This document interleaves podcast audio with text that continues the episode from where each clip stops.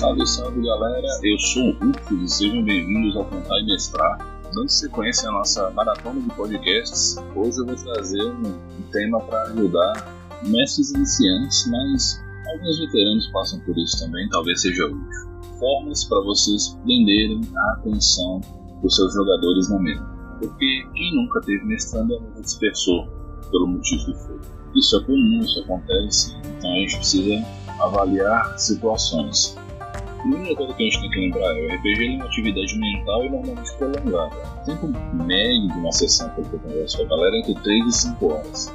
Normalmente as pessoas jogam durante 4 horas, os jogos online às vezes têm uma duração um pouco menor. Mas isso varia um bocado de cada mesa e tem gente que joga por 10, 12 horas e, bom, eu durante a adolescência jogava por infinitas horas e era uma loucura. Mas, beleza, o que, que duração de tempo tem a ver? Tem a ver que você precisa jogar um tempo e descansar um tempo, porque você se cansa. Mestrar uma atividade mental ativa e ela gera um cansaço. Assim como jogar também uma atividade mental ativa que gera cansaço. Fora que, voltando ao escopo do mestre, se você é um mestre que se levanta, que caminha em volta da mesa, que gesticula muito, tem um desgaste Tá? querendo ou não, existe um gasto de energia sim para mestrar. E tudo isso no decorrer do tempo, quando você tiver, você tiver feito isso por 50 minutos, por uma hora, você vai ter uma quedazinha mínima, isso é normal. Então, é interessante que você saiba começa a observar o seu cansaço. E aí você pega, faz uma pausa, não precisa se levantar no banheiro, lavar o rosto, tomar uma água. Nada disso está errado, nada disso prejudica o jogo Nada disso lhe desmerece quanto mestre. E isso gera a mesma janela de tempo de seus jogadores fazerem a mesma coisa. E isso dá uma resetada no ânimo e você mantém a aventura rodando bem.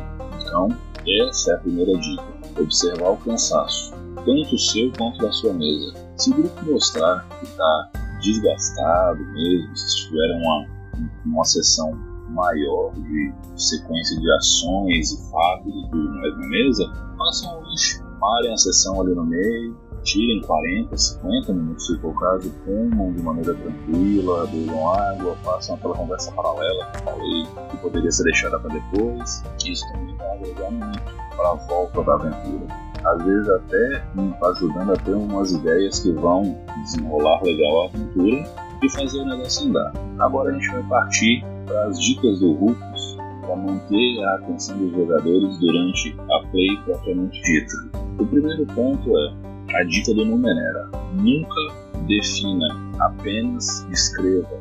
Isso é uma dica que o sistema Numenera traz muito forte, que é para você nunca fechar o que, que é o que, apenas descrevendo. Quanto mais seus jogadores lhe perguntarem, mais você descreve.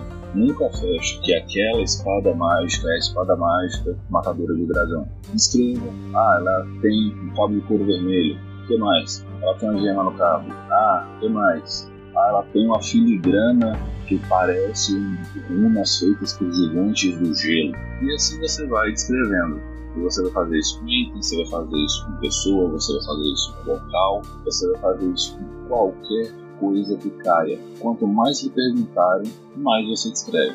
Mas nunca bata o martelo do que é. Deixe a decisão do que é ou não aquilo para os seus jogadores, porque isso vai ser divertido, isso vai ser engraçado muitas vezes, e aí isso pode mudar completamente o direcionamento da aventura de uma forma que você nem pensa e para melhor. Pelo menos todas as minhas experiências com essa técnica foram para melhor. Eu nunca tive que dar uma espécie de respawn pontos de história ou consertar ou arremedar um pontinho, porque eu fui escrevendo, escrevendo, escrevendo e meus jogadores concluíram as coisas como deveriam ser. Então, essa é a, a primeira dica, é a dica do sistema Numenera.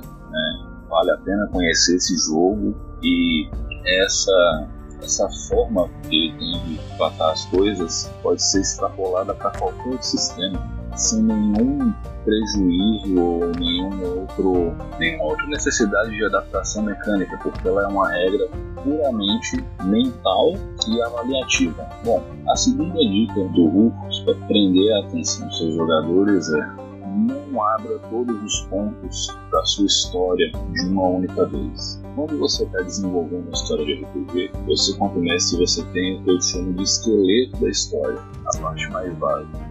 Então, é muito interessante que você saiba guardar qual NPC, por exemplo, é um agente duplo, ou qual aliado, na verdade, é um vilão traidor, e outros pequenos detalhezinhos desse tipo.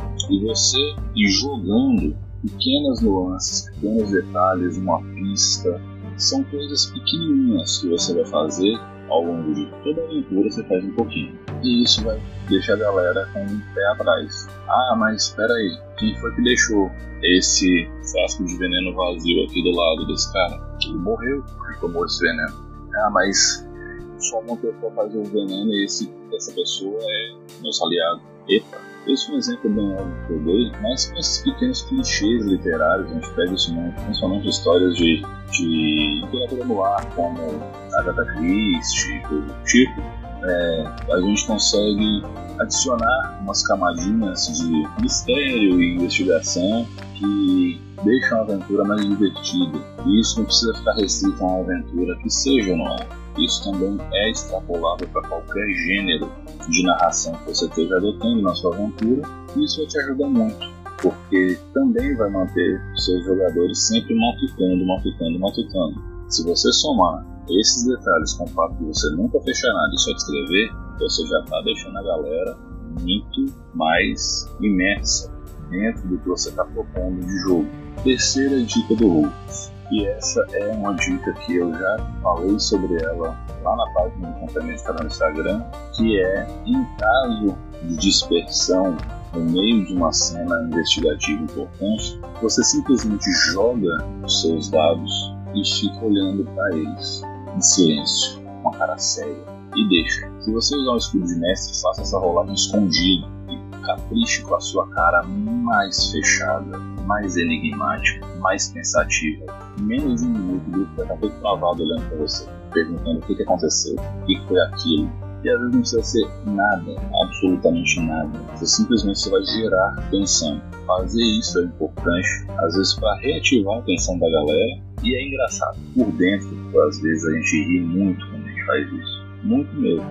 Mas nada impede, porque se você começar a fazer isso demais, os jogadores não sacar que você está querendo atenção. Aí não vai funcionar. Mas nada lhe impede de fazer essa jogada quando todo mundo olhar e fechar e finalmente prestar atenção e aí você começa uma narração nova e segue uma sequência nova de ação com outros elementos. Inclusive, você pode utilizar esse recurso como um momento para você trocar o seu estilo de narrar para que eles sintam o impacto de uma mudança. Então, pode ser que a exploração tranquila se tornou uma exploração intensa e tem alguém perseguindo eles. Aí você começa a trabalhar os recursos para ver se eles percebem alguém seguindo eles ou que uma engrenagem começou a funcionar lá longe, eles ouvem baixinho as, o ruído, as molas e capacas e tudo mais. Então, isso, esse recurso, ele é um dos mais poderosos que você, quanto mestre, tem, não só para trazer a atenção de volta para o foco da aventura, mas como para transformar o momento, seja a prévia do grande chefão da Demon, a grande descoberta do, grande mistério que está sendo uh, explorado naquele momento, mas é, esse é o recurso que eu considero o mais importante de todos para fazer essa transição, para fazer essa mudança. Então, trabalhar ele, uh, essa jogada silenciosa, seguida de mudança de tom narrativo, é algo que vai agregar muito para a qualidade da sua narração, da sua contação de história.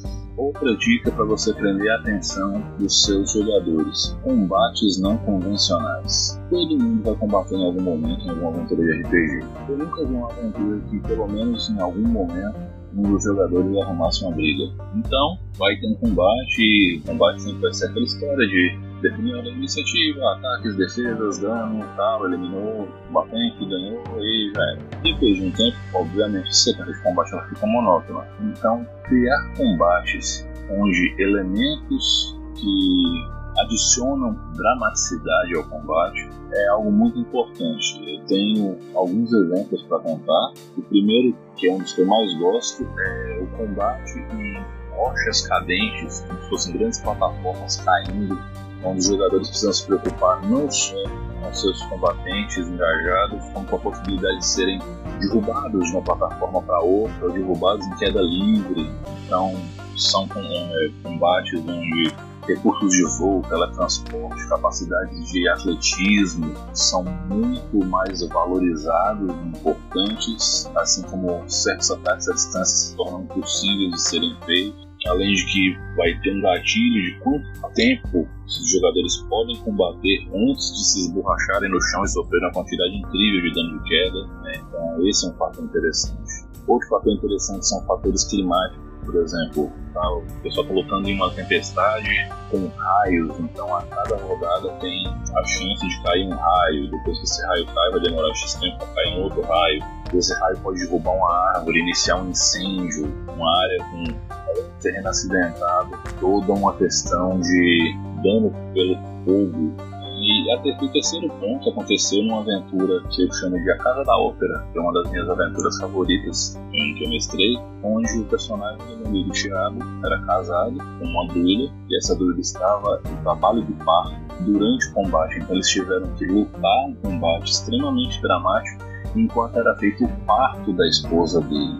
Foi um combate pra lá de dramático e muito interessante, com metade trágico, porque eram gêmeos, um dos bebês ainda vai falecer no parto, mas foi uma aventura assim, incrível e esse é um combate que a mesa toda se lembra, se lembrará durante muito tempo. Então, assim, adicionar elementos dramáticos no combate, principalmente em combates icônicos, né, algo que feche um arco de uma história ou que encerre a própria aventura, é fundamental para emprestar toda a importância e trazer toda a imersão necessária para que esse momento seja memorável o suficiente para esses jogadores. Porque assim, você está encerrando um ponto importante da história, ou encerrando a sua campanha, é necessário que isso seja sentido a todo momento. Então você precisa fazer a maior quantidade de recursos que você puder pensar desde a sua forma de narrar, desde elementos mecânicos de regras, até a escolha de música, ambiente e coisas do tipo, para que isso fique marcado nos seus jogadores. É simples assim. E a última dica que eu tenho para vocês prenderem a atenção dos seus jogadores é sempre que vocês quiserem dar uma direcionadinha para alguma coisa porque o grupo está disperso, façam uma descrição bem genérica e caprichem no último ponto de descrição. Isso sempre vai dar um, um toquezinho na galera sobre seguir aquele caminho. Pode parecer besteira, é uma dica mais boba, bem mais leve, mas ela é uma dica que funciona muito bem. Vocês podem experimentar, por exemplo, a ideia de quando o grupo chegar na taverna, vocês escreverem um guerreiro que aparentemente é importante e um bêbado chamado Eustáquio, sentado no canto. A probabilidade deles se interessarem pelo cara que tem um nome, que é o Eustáquio, é maior. Assim como qualquer outro detalhe nesse sentido. E aí a gente comba de volta lá na primeira dica, que é a dica do Numenera. Você vai para a descrição genérica, veja a descrição do que você quer que eles olhem. Se eles se interessarem, vai na descrição da maneira, vá dando detalhes. E assim você vai conseguir, se for o caso, encaixar de uma maneira mais sutil aquela dica de para onde eles têm que ir, com quem eles têm que falar. Isso te ajuda a manter a aventura fluindo num ritmo bom. Bom, gente, isso foi um podcast menor, ele foi mais simples. São dicas de dia a dia de manutenção de mesa, né, de manutenção de narração, por assim dizer. Mas é um tema que eu gosto muito, me divirto um bocado falando trazem muitas lembranças boas. Espero que vocês tenham gostado. Vocês podem me mandar uma mensagem lá no direct do Instagram, vocês podem me mandar um e-mail pelo contaimestrar.gmail.com ou me deixar mensagem de voz no Enco. Usem álcool gel, usem máscara, dividam o lanche, se respeitem, divirtam-se sempre. Eu sou o Rufus e esse foi o Contar e Mestrar.